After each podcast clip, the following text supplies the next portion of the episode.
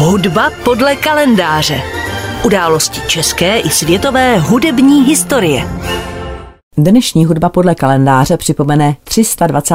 výročí úmrtí barokního hudebního skladatele a varhaníka George Mufata. Zemřel 23. února 1704, takže je tomu už zmiňovaných rovných 320 let. Původem byl ze Savojska a působil na mnoha místech Evropy, především v Salzburgu a Pasově. Mufat se narodil 1. června 1653 v Savojském panství, které bylo tehdy v polovině 17. století součástí svaté říše římské. Po rodičích byl skotsko-francouzského původu. V letech 1663 až 69 studoval v Paříži, pravděpodobně u Žána Batista Liliho, což ovšem není zcela jisté. Poté údajně žil několik let v Alsasku, zejména ve Šlectatu, takže byl v cizině milně považován za tamního rodáka a působil tu jako varhaník. Od roku 1674 pobýval v Ingolštatu, kde studoval práva a následně se přesunul do Vídně.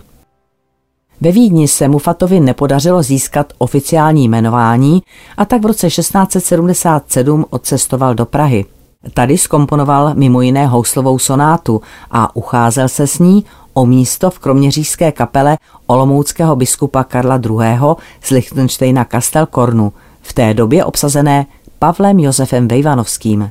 Místo nezískal, ale podařilo se mu získat místo v Salzburgu na dvoře salzburského arcibiskupa Maxe Gandolfa z Kimburgu, jemuž sloužil jako komorník a současně byl i varhaníkem v místním chrámu.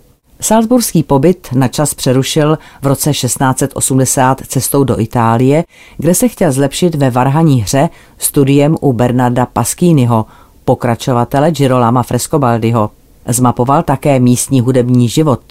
Napsal o Arkangelovi Korelim, kterého si velmi považoval jako zakladatele hudební formy Concerto Grosso a jeho zápisky z této italské cesty jsou pak pramenem pro poznání života v tehdejším Římě.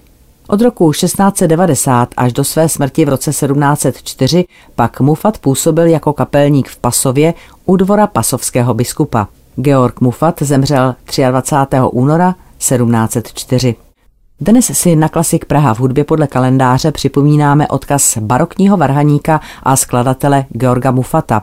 Jeho dílo bylo ovlivněno italskými a francouzskými skladateli. Napsal mnoho instrumentálních sonát, orchestrální svity, varhaní tokáty i orchestrální koncerty grossy. Je také autorem čembalových partit či několika děl s náboženskou tematikou. Mufat byl stejně jako před ním Johann Jakob Froberger a po něm Georg Friedrich Händel kosmopolitním skladatelem. Sehrál důležitou roli ve výměnách evropských hudebních tradic. Informace obsažené v jeho Florilegium primum a secundum jsou téměř jedinečné.